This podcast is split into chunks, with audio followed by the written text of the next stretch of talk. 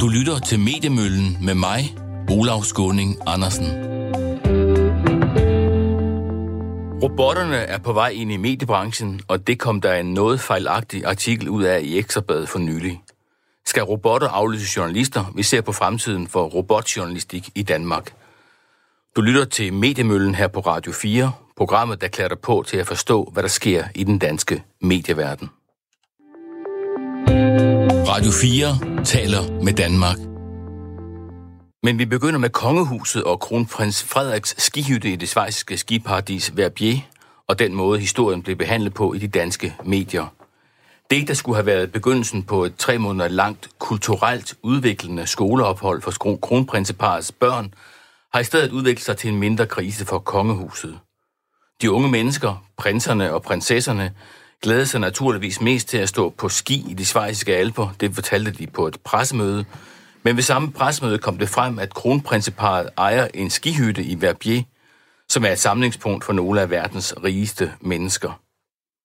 Det med skihytten var en overraskelse og fik Berlingskes kongelige kommentator Thomas Larsen til at skrive en sjældent kritisk kommentar. Thomas Larsen nævnte, at politikerne på Christiansborg kritiserede den tre måneder lange tur til et schweizisk skisportssted, og at kronprinseparet havde holdt købet af hytten hemmeligt i ti år, og at de havde manglet god rådgivning. En usædvanlig skarp kommentar i det kongetro Berlingske.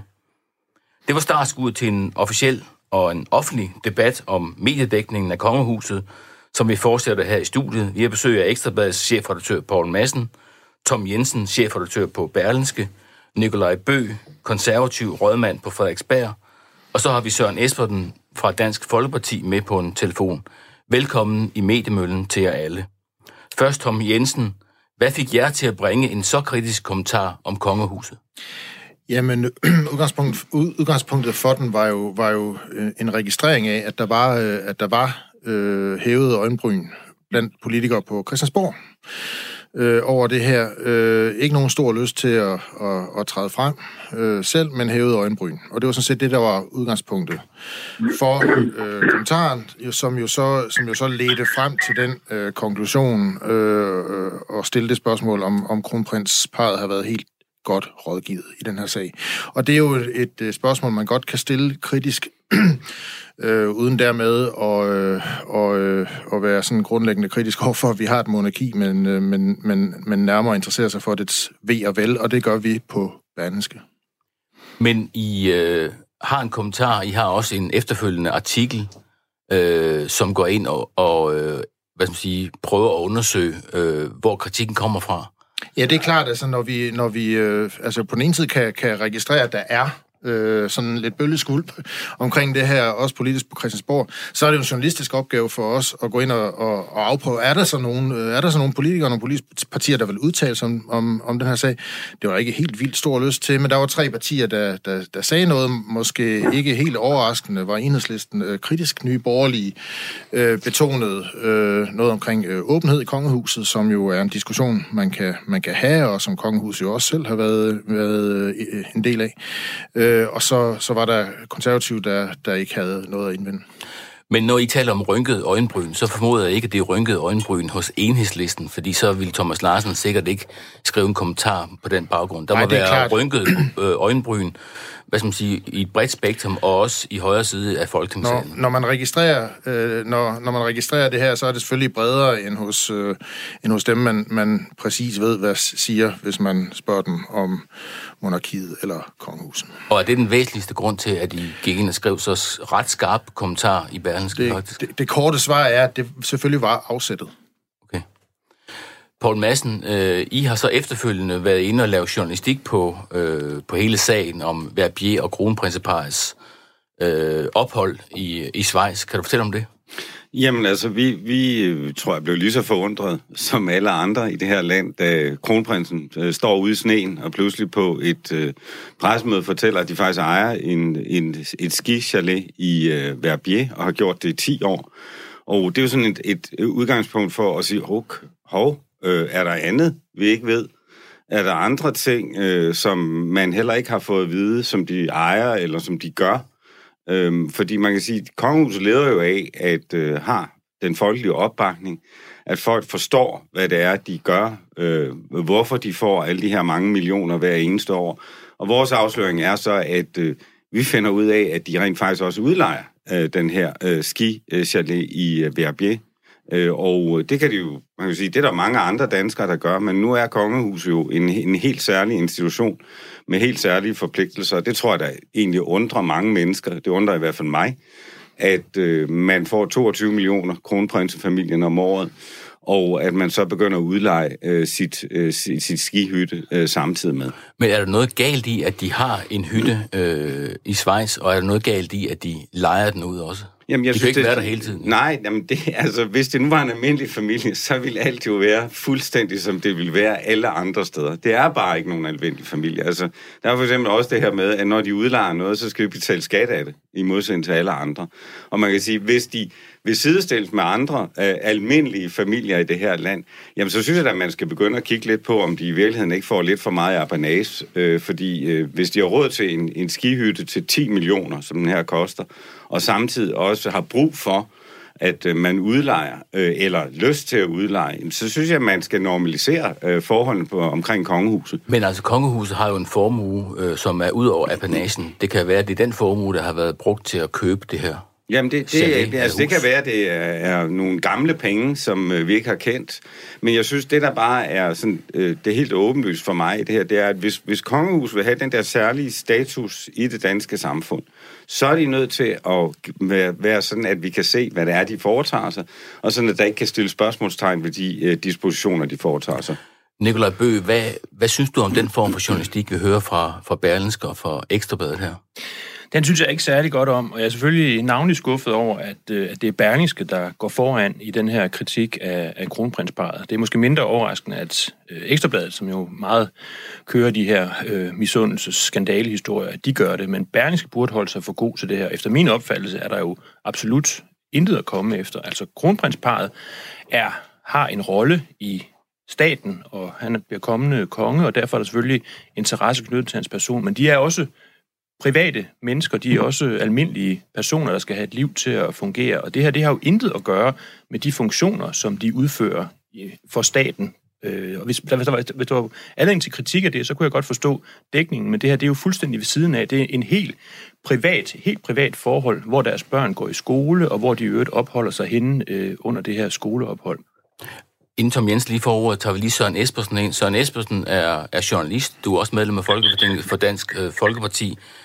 Øh, hvad synes du om den form for journalistik, øh, som Berlingske og som øh, Ekstra Bladet her øh, viser? Jamen, jeg har vældig svært ved at se forargelsen.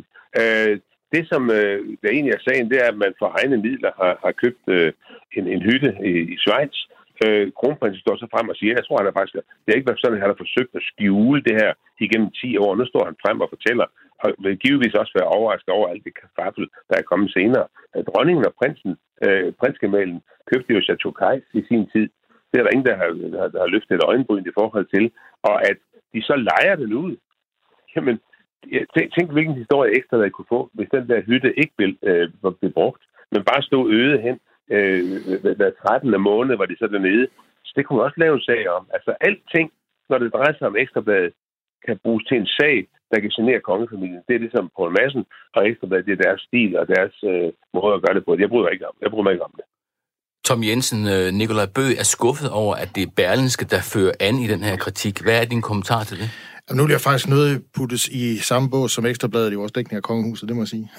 Både i den her sag og, og generelt, det synes jeg faktisk ikke er rimeligt. Øh, men det er jo meget her... specifikt på Berlingske. Ja, men i den her sag øh, kan der jo være to øh, tilgange øh, til det. Man kan køre sådan, den, den, den sædvanlige Ekstra Blads stil, som handler om at, at snage i kongehusets forhold og være forarget over, hvad de bruger deres penge på. Det er sådan... og det, det, det er jo ubetydeligt, det er ofte stilen hos Ekstra Bladet. Så kan man interessere sig for, om kongehuset i sin ageren øh, øh, agerer klogt, bliver rådgivet klogt, i forhold til at agere i en virkelighed, hvor man blandt andet skal leve jo med en sådan mediedækning, som man også finder i Ekstra Bladet.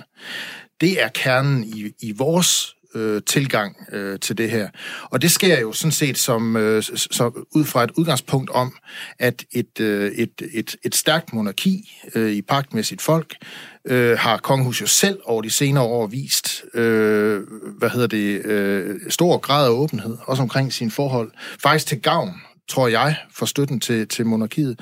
Og, og, og vores, vores tilgang til det her er ikke en eller anden altså sådan forarvelse over, at nogen har købt et hus. Altså, det, det er et spørgsmål om, hvordan har man håndteret det her? Har man håndteret det klogt? I forhold til, at man ved, øh, gør man, stiller man sig frem den ene tirsdag og siger, at man har købt det her hus, så ved man om torsdagen. Jamen, så det, er det, det, er jo, Tom, undskyld mig, det er jo, det er jo, det er jo sådan, det, det er jo bare, altså Berlingske endnu en gang dobbeltmoralen, der simpelthen flyder ned af spalterne. Hvorfor det? Fordi at det, du laver det til en metahistorie omkring måden, det er foregået på, ja.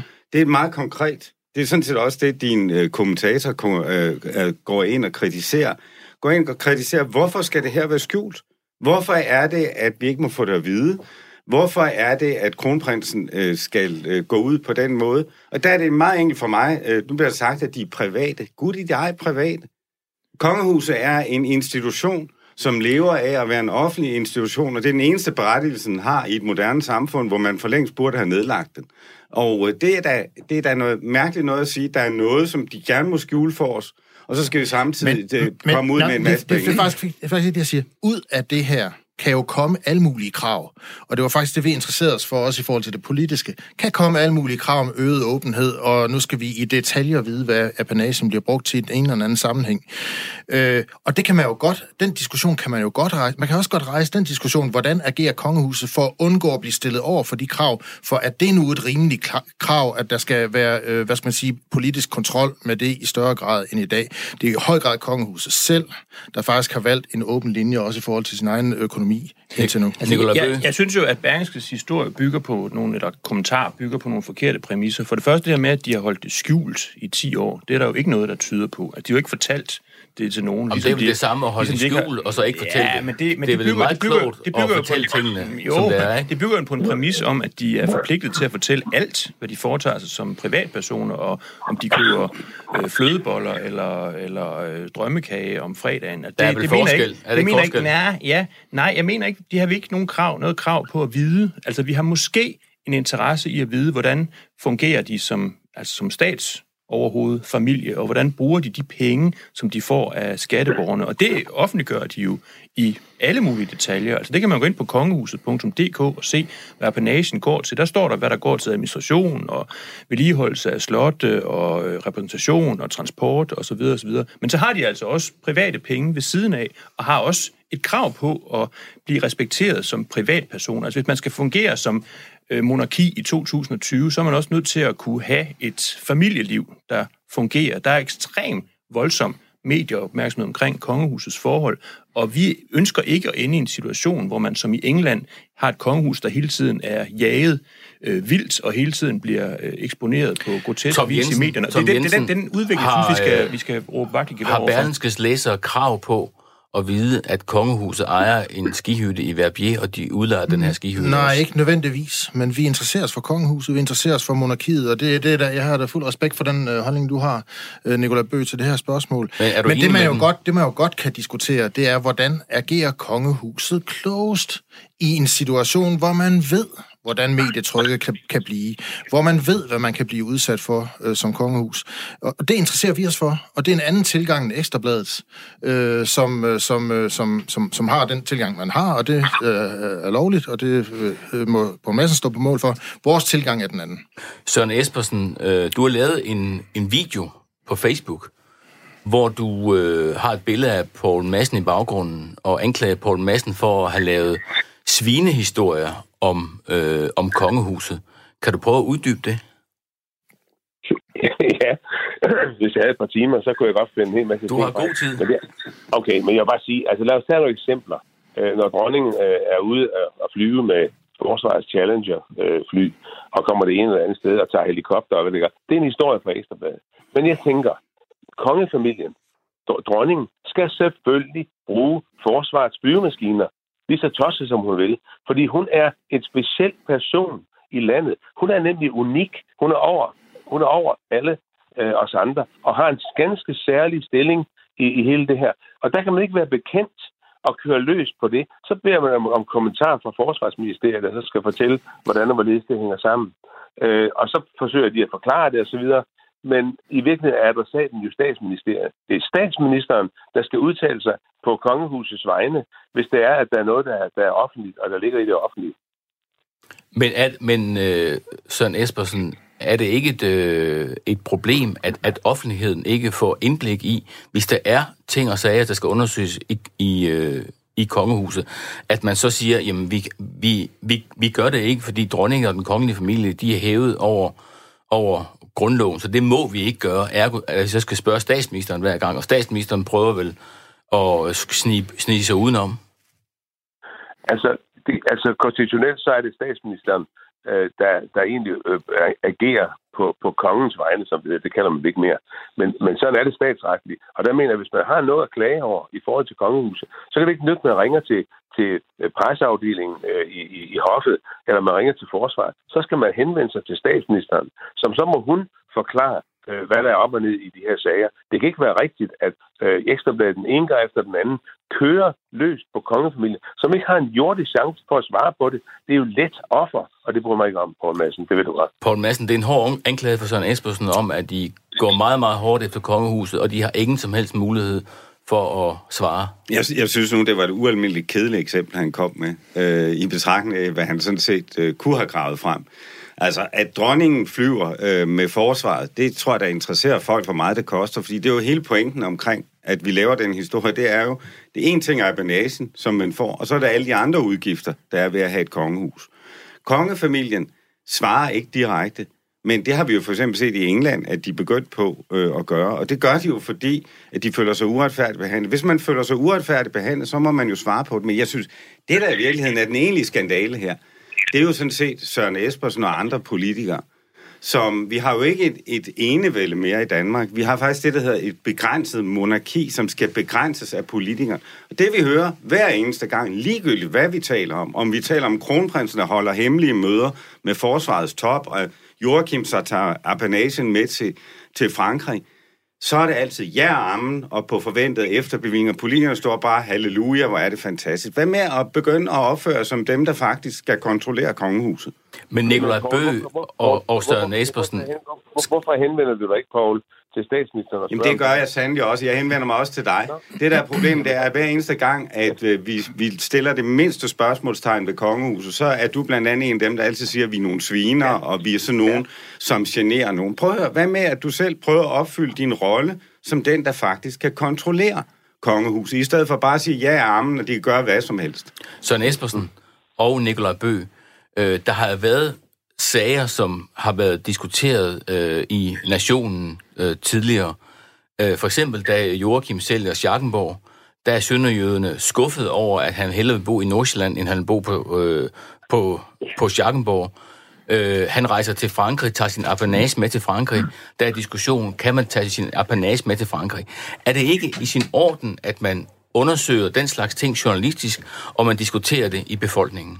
Altså, kongehuset er jo en øh, følsom institution i, altså, i det danske samfund. Det er jo en, en vanskelig rolle at have i to tusind og tyve, og øh, de er, som det også bliver sagt her, de kan ikke forsvare sig. Altså, de er, de er prisgivet, hvad pressen finder på og, og forfølge dem med af, af forskellige øh, anklager og spørgsmål. Så det synes jeg, man skal have respekt for, og man skal have respekt for, at den funktion, som kongehuset har, er en meget værdifuld funktion for det danske samfund. Man skal have respekt for det, men må man ikke undersøge det man må, og, man, og lave man, journalistik på det? Jo, det må man selvfølgelig godt i et vist omfang, men det der med hele tiden at forsøge at finde hår i suppen og, og huller i osten, det synes jeg faktisk ikke er, er særlig klædeligt, fordi man må respektere, at de har nogle funktioner i det danske samfund i medfør af, af grundloven, den måde, vi indretter vores samfund på, og dem udfører de til punkt og prikke. Der er ikke en finger at sætte på den måde, som dronningen eller kronprinsparet, de udfylder deres rolle i det danske samfund på. Og det må vi ligesom sige, det er udgangspunktet. Det kunne jo være, at der var nogen, der havde den holdning, at det var øh, en finger at sætte på den. Men, det var, men det, hvis, det, det hvis, kan være, at der var nogen, der mente, at kronprinsen for eksempel deltog i nogle møder med forsvarstoppen, han ikke skulle deltage i, som har været fremme for nylig. Men det har jeg meget, meget svært ved at se, at det skulle være af offentlig interesse. Altså kronprinsen mødes med høj og lav i det danske samfund og holder sig orienteret om, hvad, hvad der foregår. Har jo et private venskaber og bekendtskaber og alle mulige steder i samfundet, og det skal han da have lov til at have. Så det der med, der hele tiden er den der sådan mistanke om, at der foregår et eller andet, der er fordækt og mærkeligt og sådan noget, det synes jeg ikke er... Det, det, det fører jo til, at vi får de her engelske tilstande, hvor kongehuset hele tiden er jaget vildt for pressen, og det synes jeg, det skal vi være meget opmærksom på, at det vil vi ikke have. Nu har vi Ekstra Bladet, der har kørt lidt den samme linje i mange år, men jeg vil være ked af, hvis det breder sig også til Berlingske, der hele tiden skal vil stilles det her spørgsmål ved kongehusets gerninger. Jeg, jeg, jeg vil bare sige, at det her, det er, jo, det, er jo, det er jo en tendens. Det er jo noget, Ekstra Bladet har gjort i overvis. De har jagtet prins Henrik. De jager nu kronprinsen. De har jagtet øh, Alexandra.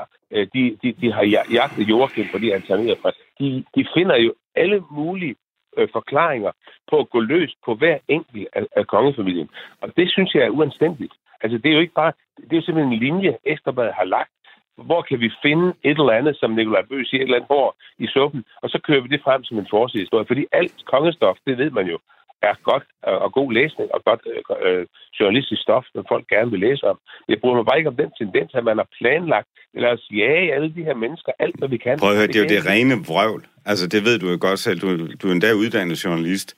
Øhm, det, det, det, du ikke svarer på, som jeg synes er det afgørende spørgsmål, det er, hvorfor er det, at Folketinget, som burde regulere kongehuset, aldrig nogensinde gør noget, men bare på forventet eftervilling fra kongehuset siger ja og amen. Tom Jensen? Fordi, fordi, Æ... dronningen, er, fordi dronningen er et fornuftigt menneske, der stiller, øh, der, der, der kommer sammen med hofchefen pænt til finansministeren hvert år og siger, hvor meget man har brug for. Og det stoler jeg på. Til punkt, der prikker, når dronningen siger det. Så undskyld. Jeg stoler mere på hende, end jeg stoler på Ekstra Bladet. Altså, Tom Jensen? Berlingske kommer ikke til at jage kongehuset på en massen style. Det, vi, vi er en anden type medie. Jeg tror bare også, at vi skal, vi skal passe på, at vi i diskussionen om det her ikke bliver dem, der kommer til at spærre kongefamilien ind i en eller anden form for guldbur. Altså, det er ikke nyt, at diskussioner, der er i det danske samfund omkring øh, de kongen eller kongehuset, også afspejler sig i medier som Berlingske. Det er sådan, at det faktisk har været i, i årtier. Og så vil det selvfølgelig også fortsætte med at være. Jeg, jeg tror faktisk, det gør kongehuset stærkere, gør monarkiet stærkere, at man til, til en vis grad kan have øh, en, en, en god, solid og også nogle gange kritisk diskussion af, også af, af, af kongehusets ageren. Vi har lige set en, en serie, og den kører vi stadigvæk på D R et om Frederik den niende, hvor man jo i, et, i en historisk kontekst jo meget, meget fint faktisk diskuterer og fremlægger også nogle af de dilemmaer, som, som de kongelige og majestæter kan sidde i. Og det, det tror jeg faktisk er sundt. Jeg tror, det er sundt for, for tilliden og støtten til monarkiet, at vi kan have de, de diskussioner øh, historiske, men også nogle gange de nutidige. Er det ikke rigtigt, Nikolaj Bøgh? Nikolaj Bøgh, skal du ikke have mulighed for og øh, kunne diskutere tingene? Skal vi ikke passe på med, at vi ikke lukker diskussionen på forhånd og siger, der er ting, man simpelthen ikke må diskutere? Jo, men jeg synes, der skal være et rimeligt grundlag for det. Altså det her med, at man angiveligt har forsøgt at holde øh, den her skihytte hemmelig i ti år, hvad jeg mener er, er forkert, det kan jeg ikke se, man har, man har forsøgt, og det viser kronprinsens øh, sådan... Øh, fremlæggelse af det på pressemødet jo også, og det har ikke været hensigten at holde det her hemmeligt. Det her med, at... Det ved vi jo ikke. Nej, det ved vi jo ikke, men hvorfor skulle de dog gøre det? Altså på linje med, at de, hvad de køber af biler og cykler osv., det er ikke noget, vi har krav på at vide, hvad de bruger deres, deres private penge på. Så der skal være et rimeligt grundlag, og der mener jeg, at det, det bør handle om, om de udfylder den rolle, de skal i det danske samfund, og løfter de opgaver, som de skal medføre, i medføre af grundloven osv. osv. De skal også have lov til at være mennesker ved siden af. Men, men den her, den, den konstitutionelle rolle, det her med, nu for eksempel den her udmærkede serie om Frederik den niende, der kører på D R i øjeblikket, den, den handler jo om det her med, hvordan kongehuset og demokratiet har udviklet en meget, meget fornuftig relation i årenes løb. Og det er jo interessant, og den diskussion kan man jo godt have. Men det der med, hvad de bruger deres private penge på osv., det synes jeg ikke er en rimelig... Men, det er ikke et rimeligt krav at stille men, som offentlighed, men, at man skal vide alt om det. Men det er derimod, i hvert fald for mig at se, en interessant diskussion om, øh, om kongefamilien øh, internt i kongehuset bliver rådgivet på en måde, som øh, er optimal i forhold til, at de kan få lov til at opfylde den rolle på optimal vis nu og i fremtiden. Synes jeg faktisk er en interessant, øh, det er interessant at forholde sig til, øh, og, det, og, og jeg, synes, jeg, synes faktisk, altså, jeg synes faktisk, at hvis man interesserer sig for monarkiets ved og vel, synes jeg faktisk, det, det er vigtigt at forholde sig til. Men der vil jeg jo sige, det her med, at man skal have alt at vide, det tror jeg faktisk ikke er fremmende for respekten for monarkiet og for monarkiets men er der nogen, der har sagt mulighed for, til at fungere. Ja, nej, nej, nej, nej, jeg, nej, jeg, siger, jeg siger bare, at de skal fremlægge alle deres kvitteringer fra, fra Netto og hvor meget... Det er meget ikke nogen, de... du taler om. Nej, det er der ikke, men jeg siger bare, man kan ikke kræve fuld åbenhed af monarkiet, så det må handle om, hvor man sætter grænsen, og der synes jeg, der er grænsen overskredet i det her tilfælde. Søren Espersen? Ja, det er også der vil have kongefamilien. Det er den danske befolkning, der vil have kongefamilien. Det er regering og folketing. Det er ikke kongefamilien, som vil være. De er her på vores betingelser og, på, og, og, og med, med vores opbakning, og vi kræver, at de er der. Det, jeg synes, det er væsentligt at slå det her fast. Det er altså det er ikke noget, de vil nødvendigvis, men det er os, der beder dem om at gøre det. Og der må der altså være en særlig aspekt og en forståelse for, at det kan de, der er ting, de kan håndtere selv, som vi ikke behøver at stikke snuden i hele tiden. Men det er sgu da, undskyld mig, sprogbruget ufatteligt, at du kan sidde og sige, at, at de, vi skal bare acceptere sådan, som det er. Det er da netop det, vi ikke skal i en moderne tid. Der skal man da modernisere et kongehus, hvis man ønsker at bevare det, til den tid, vi lever i. Og det er jo din forbandede pligt som politiker at sørge for, at den ramme ikke bare er fuldstændig fri, så de kan gøre, hvad de vil, men at den faktisk har en ramme, fordi ellers har vi jo ikke et demokrati, så er vi tilbage i enevælden. Det er noget, som... Med hensyn til det her, der, hensyn til det her, der er altså stor, øh, stor øh, forståelse og også respekt for skiftende finansminister og skiftende hofchefer og deres diskussioner om, hvad de her penge skal bruges til. Uanset om det er rød eller blå blok, der regerer, så har jeg tillid til det. Og det bliver vi nødt til at have, for det er en institution, som vi bare er pisket øh, til at have tillid til i andre ender. Men selvom du har tillid til det, Søren Espersen, så kan der jo godt være ting, som skal undersøges undervejs og som kan diskuteres øh, i befolkningen. Altså det er jo noget, som virkelig lægger folk på scenen. For eksempel øh, kan jeg tage en kommentar her fra en Twitter-debat, der er skrevet af en, der hedder Teddy Øst, Østerlin Kok. Hvor ved du fra, og det er til Poul Madsen, hvor ved du af Ekstra Bladet fra, at købet af den her hytte er sket med brug af de driftsmidler af panagen, som kongehuset får?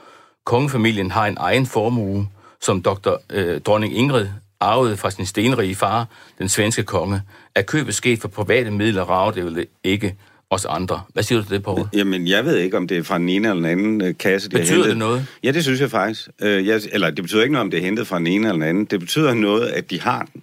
Altså, de har den her skihytte. Og jeg synes da, hvis det er sådan, at øh, den almindelige kendte opfattelse er, at kongefamilien er stenrig og har masser af penge, så var det måske et tidspunkt, de skulle begynde at bruge lidt af deres egen penge, også på deres egen drift. Men, men hvor, hvorfor, be, hvorfor betyder det noget, Poul Madsen? Øh, hvorfor betyder det noget, hvad de ejer? Den, den, den, det spørgsmål, synes jeg da godt, man kan stille til jer. Og netop fordi man ved, og man ved, jo, men, men, moderne, Tom, prøv, prøv, lad mig lige tage det færdigt. Det man ved i et moderne mediebillede, der vil de spørgsmål blive stillet, og man ved hvordan, og det er fuldstændig korrekt, man ved, hvor hysterisk det har været i Storbritannien. Når man eksisterer som kongehus i den virkelighed, så er man selvfølgelig, øh, så er man selvfølgelig nødt til at, at gøre sig klart, hvordan man så vil agere i den virkelighed, så man netop ikke kommer til skade ved det, øh, men hele tiden styrker mod det. Det er det, jeg interesserer mig for. Hvorfor synes du, det er interessant, at det er den højde?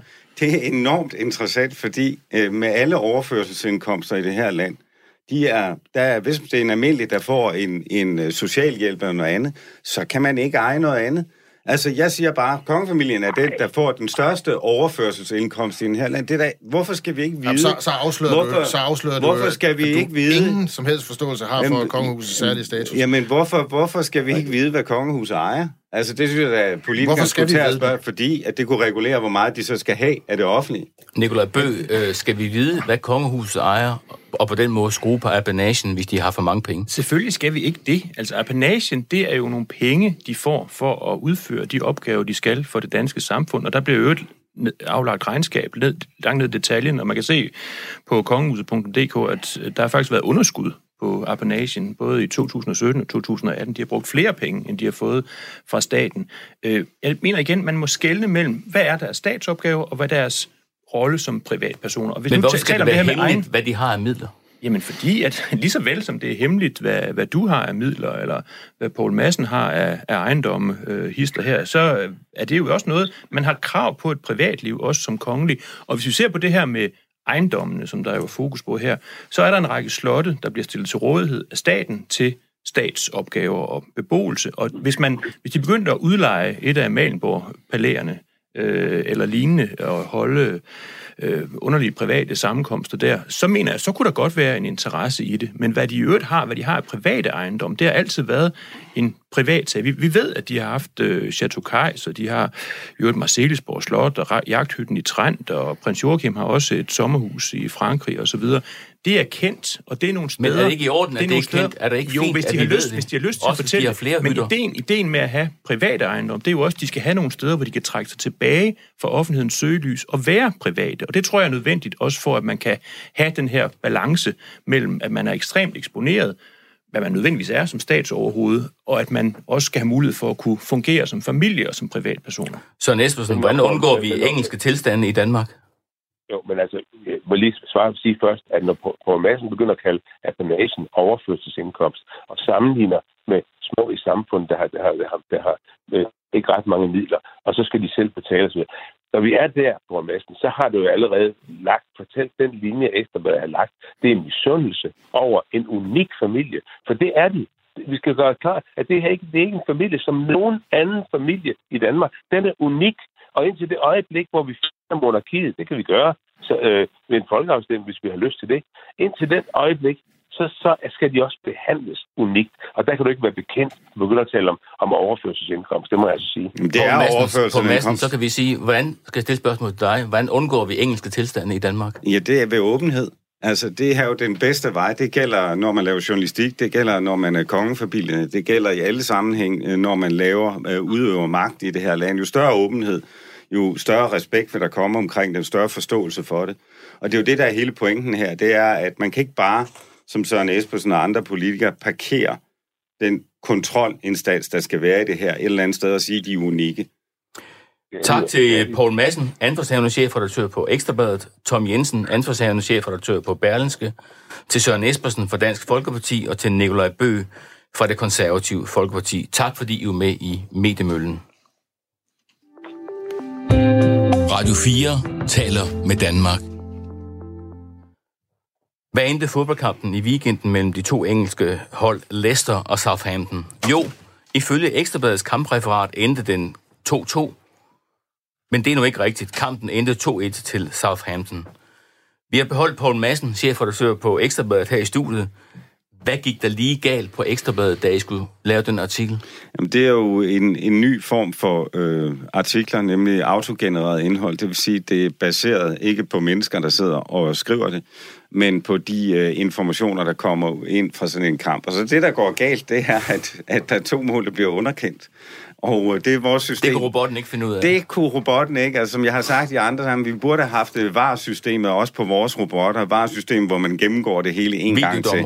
En videodommer. Og det burde man nok også være. Det, det jeg kan love, det er, at øh, jo flere informationer vores robot får, den algoritme, som det her bliver lavet på, jo bedre bliver også informationerne fremadrettet. Men Ekstra Bladet, de er jo kendt for at lave, jeg vil ikke kalde det subjektiv journalistik, så i hvert fald journalistik, som har noget personlighed.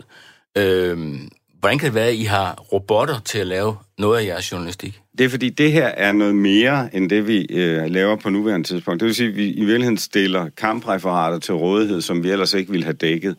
Øh, og det lige i øjeblikket, der eksperimenterer vi med Premier League øh, fodbold. Så kommer vi over på anden division, øh, som vi selv har rettigheden til at sende.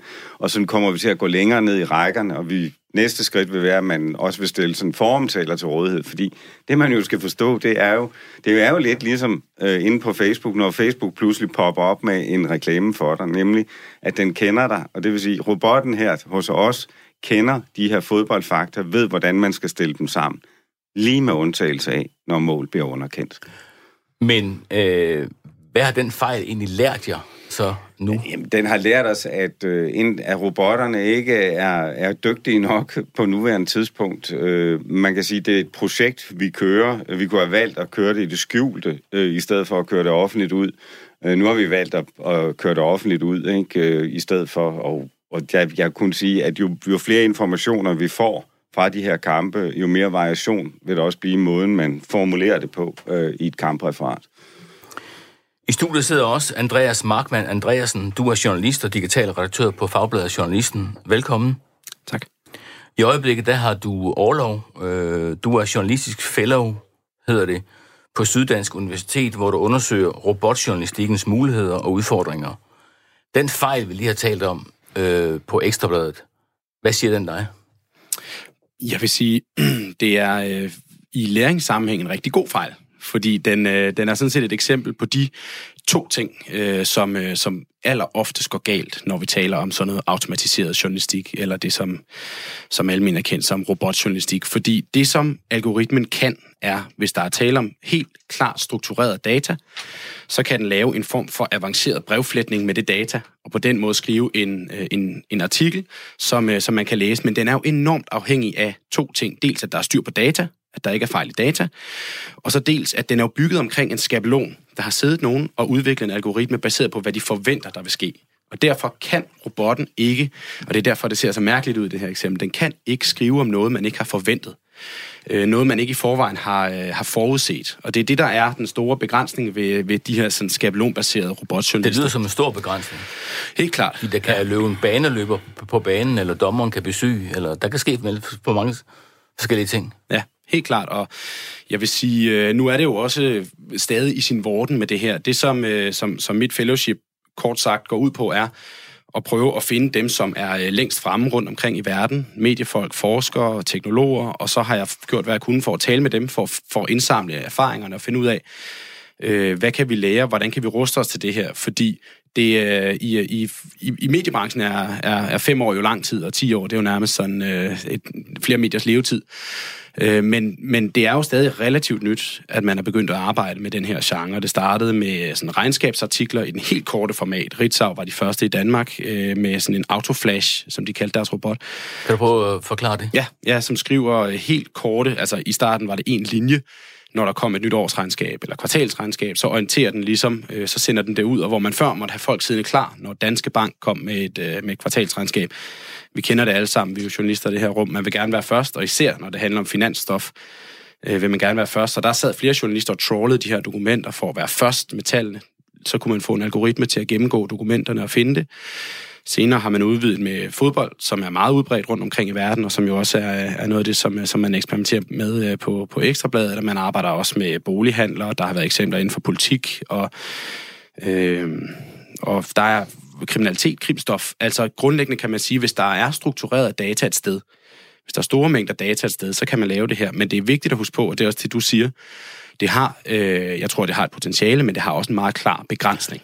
Altså jeg tror, at alle kan forstå det med tal, og man kan også forstå det med fodbold, fordi der er der elleve spillere på banen, og der er en struktureret kamp, det er to gange femogfyrre minutter, og der er forlænget spilletid og sådan nogle ting. Men hvordan kan det være noget, som kan bruges i kriminaljournalistik også? I, øh, I Norge har man et eksempel, hvor øh, det, det norske nyhedsbyrå, øh, N T B, som er faktisk blandt dem i verden, som er længst fremme på det her område, de øh, skriver, øh, de kalder det øh, drabsdatabasen. Altså de skriver simpelthen automatiserede artikler på, øh, på krimstof, baseret på, når der sker et drab, så går de ind manuelt og opdaterer en database, de har. Det vil sige, de lægger drabet ind med en række forskellige datapunkter, Øh, hvordan er det sket, hvem var offeret, alt det her. Og så baseret på det, så kan man så som kunde hos dem modtage artikler, når der sker drab, for eksempel i dit lokalområde.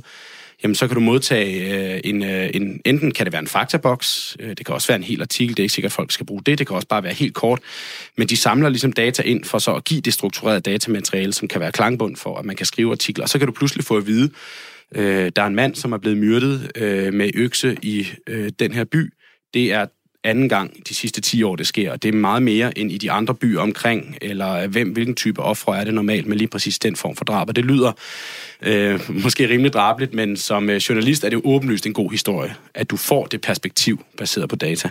Og det er noget, som også kunne være interessant for, for Ekstra Bladet, som jo går meget op i kriminaljournalistik og har det som et brand.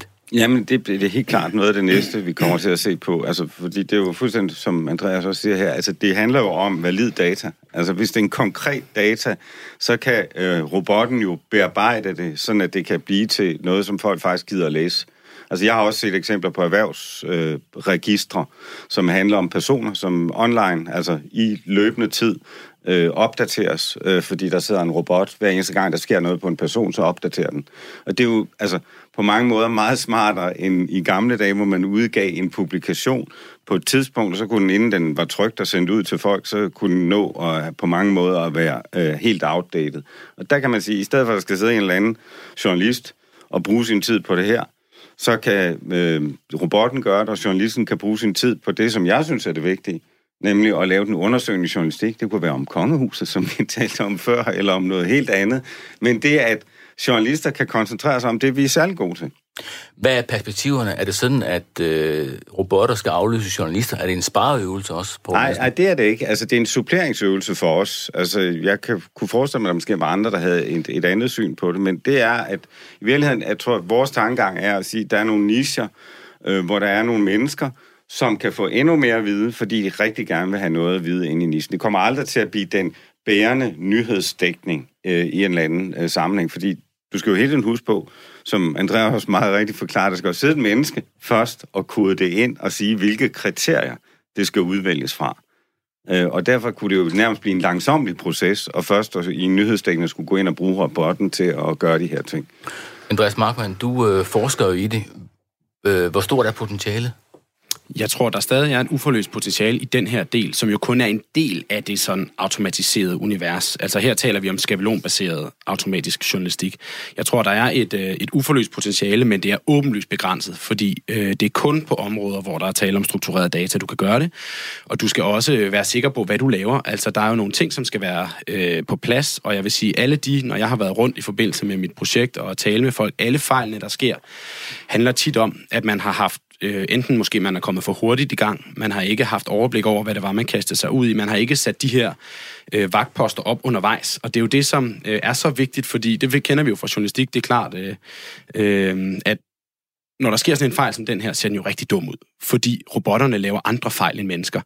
Øh, forskning viser, at de generelt begår færre fejl, men deres fejl ser dummere ud. Altså det, et menneske ville ikke have begået den her, de ville, et menneske ville nok have begået en anden fejl, men øh, det, derfor skal vi tænke enormt meget over, når vi investerer vores troværdighed i at lave automatiseret indhold. Øh, har vi ligesom, har vi rustet, og der kan man sige dels vores, altså har vi rustet medarbejderne godt nok, er kompetencerne de rigtige? Har vi nogle etiske principper, som flugter med at arbejde med algoritmer? Altså... Øh, det, som vi øh, lærte på, på Journalisthøjskolen, skal opdateres. Jeg vil sige, øh, jeg plejer at sige, når jeg er ude og holde oplæg om det her, hvis man skal huske én ting, så skal det være, at de klassiske dyder bliver ikke mindre, men mere vigtige, når vi arbejder med algoritmer. Fordi vi skal forstå, vi skal gentænke, hvad er det, vi er her for? Hvad er det for nogle værdier, vi bygger vores arbejde på? Og det tror jeg også er meget vigtigt, at man gør. Og så skal man også huske på, at øh, når vi taler teknologisk udvikling, så er det jo altså den første i taxaen, der betaler turen. Og det er jo det, som øh, Poul og, øh, og Ekstra Bladet i et vist omfang gør med den her fejl. Fordi det handler jo også om, at man skal investere i innovation og ture begå fejl. Øh, og der vil ske ting, og så, øh, og, så, og så er der andre, som kan følge med. Og så bliver regningen altså noget, noget anderledes, fordi nogen har eksperimenteret. Ikke? Og det er der, vi stadig er med meget af det her, der bliver eksperimenteret. Jeg forstår det sådan, og hvis jeg forstår det rigtigt, at der ligesom er to dele af det, vi kalder robotjournalistik. Dels den del, vi har talt om nu, og så en anden del, som du ser måske større perspektiver i. Ja, altså man kan sige, øh, måske er der i virkeligheden tre, men, men øh, hvis vi taler robotjournalistik forstået som, at en algoritme skriver artikler, så har vi dels det skabelonbaserede. Det er det, som foregår her. Øh, jeg har indtryk af, at mange måske overvurderer kompleksiteten i, hvad det er. Det er klart, at det er komplekst at bygge det op, men selve måden, det virker på, er jo ikke øh, raketvidenskab. Det er jo, at man skal have skabeloniseret en række tænkelige udkommer, og så skal man ligesom have forudset, hvordan kan det her ende, og have givet nogle forskellige ord, som kan bruges for eksempel for, når der bliver scoret et mål, øh, kan man så sige, den landede bagerst i nettet, hvad hvis den ikke landede bagerst i nettet, hvad kan man, hvilke formuleringer kan man bruge? Øh, et sjovt eksempel fra et gammelt fodboldcomputerspil var, at, øh, at kommentatoren sagde, jeg tror, den ramte en knold i skudøjeblikket, hvis man ligesom skød helt skævt, ikke? Men det sagde han også, hvis man hættede, og så er det noget andet, ikke? Altså, man skal tænke, man skal ligesom have, have forudset alle tænkelige udkommer, og det er den skabelonbaserede, så har man det, som hedder machine learning, som dybest set er en algoritme, som kan lære selv. Og øh, den kan se et større potentiale i, men vi er også længere fra at have forløst det. Der er, øh, jeg har kendskab til enkelte projekter rundt omkring i verden, hvor man tester de her muligheder, hvor man blandt andet i Finland har, øh, har haft eksperimenter med at lade en, øh, en machine learning-algoritme læse alt, hvad nyhedsbyrået nogensinde har skrevet om ishockey, Og så baseret på det, kan den faktisk skrive artikler øh, på forståeligt finsk øh, om ishockey. Og der er potentialet lidt noget andet, fordi i stedet for, at man skal sidde selv og forudse, hvilke øh, forskellige alternativer skal der være, det ene og det tredje og det fjerde og det femte sted, hvordan kan det her ord formuleres på andre måder, så opbygger den selv den viden, og man kan fodre den med flere tekster og mere information. Øh, men det er også et langt større setup, hvis man skal bygge det op, fordi det er sværere at, at, få, øh, at få til at, øh, at hænge sammen. Hvad er ulemperne egentlig ved det? Hvis man bruger det rigtigt, så tror jeg, at det kan være en helt klar fordel, og det er også, som, som Poul siger, hvis man bruger det til at supplere sit produkt, eller til at tage de kedelige opgaver ud, så er det godt. Men øh, jeg har også set en del eksempler, hvor ulemperne viser sig i kraft af, at for eksempel, hvis man bruger det til at spare øh, på, øh, på, på journalistiske ressourcer samlet set, så er det selvfølgelig, altså det handler jo om, at målet skal være at øge kvaliteten, skabe et produkt, som er bedre for brugerne, og det er også det, som de fleste, der arbejder med det her, forsøger at komme hen imod. En anden, en anden ulempe kan være, at der er også nogen, som knækker halsen på det undervejs, altså som prøver sig frem og investerer øh, ret betragteligt i at forsøge at lave en algoritme, fordi det her forjættende øh, billede af, at du lige pludselig kan pumpe hundredvis af artikler ud om et eller andet, som er super spændende, det lyder jo, det lyder jo fedt øh, for, for nogle chefer, som, som så sætter det i gang, men for sent opdager, hvor meget det faktisk kræver. Altså en ting er, at du laver den første version. Den vil være fuld af fejl. Så skal du køre det igennem, du skal måske ændre, du skal måske øh, øh, opdatere dine medarbejderes kompetencer. Det er en stor investering, øh, hvis man vil bruge det her. Særligt, hvis man vil bruge det ambitiøst. Og øh, der vil jeg sige, der er helt klart en ulempe der. Nu har vi lige lokaliseret en, en enkelt fejl ved Ekstra Bladet. Har du øh, i din forskning fundet andre fejl, som du kan nævne her? Ja, ja, ja, og jeg synes, nu kan man sige, hvis, hvis, hvis man er, er følger med i Premier League, så er det her selvfølgelig en katastrofal fejl, men i, i det store billede er det jo altså ikke øh, noget, der får himlen til at falde ned. Men det kan det jo godt være, fordi hvis vi ser på, hvad robotjournalistikken bruges til rundt i verden, så bruges den jo for eksempel til finansmeddelelser.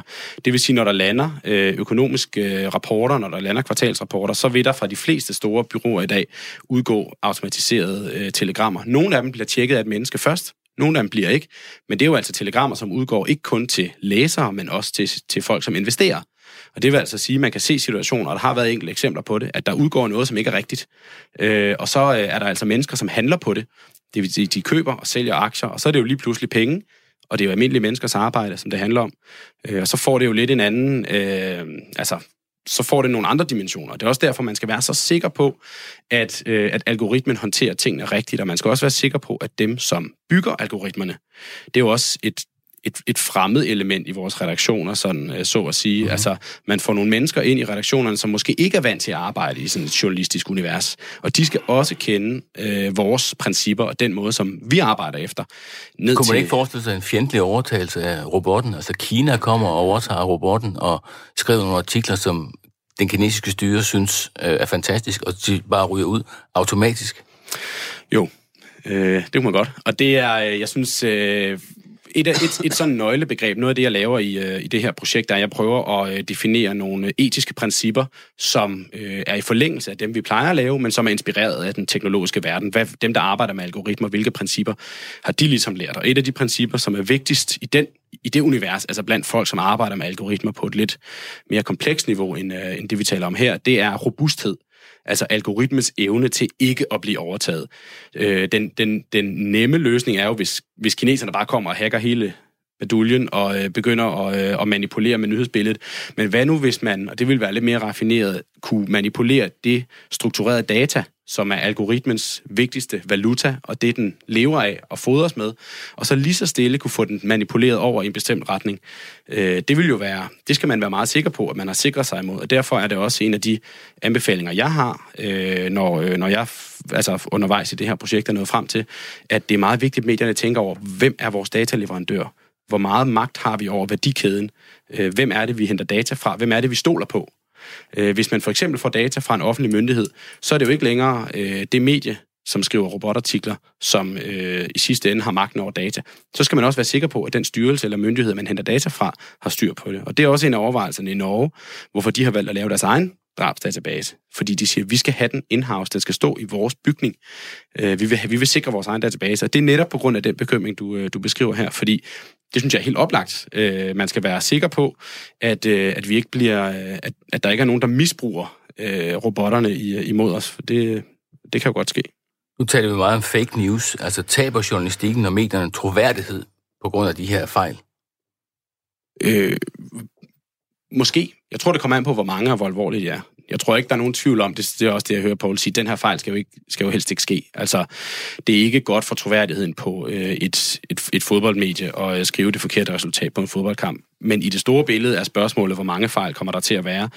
Øh, hvor alvorligt bliver det? Og gør man de ting, man skal for at undgå det? Fordi der vil ske fejl. Spørgsmålet er, hvor mange der bliver, og hvor hårdt det rammer vores troværdighed. Og det handler først og fremmest om, hvor godt forberedt man er. Interessant. Tak til Poul Madsen, andenforstående chefredaktør på Ekstra Bladet igen. Og journalist Andreas Markmann Andreasen, der forsker i robotjournalistik på Syddansk Universitet. Så tak. Vi vil være ved vejs ende af dagens udgave af Mediemøllen, der sendes hver fredag og genudsendes søndag kl. tolv ti. Programmet kan hentes på Radio fires hjemmeside og Radio fires app, og der hvor du ellers finder dine podcasts. Du kan komme i kontakt med os på mailadressen mediemøllen bindestreg radio fire punktum d k. Vi tager imod forslag til emner, vi kan tage op i programmet, så vil vi gerne høre om egne oplevelser med medierne eller på de sociale medier. Programmet er produceret af Wingman Media for Radio fire. Mailadressen er mediemøllen bindestreg radio fire punktum d k. På fredag kl. tolv ti tager vi endnu en tur i Mediemøllen. Tak fordi I lyttede med.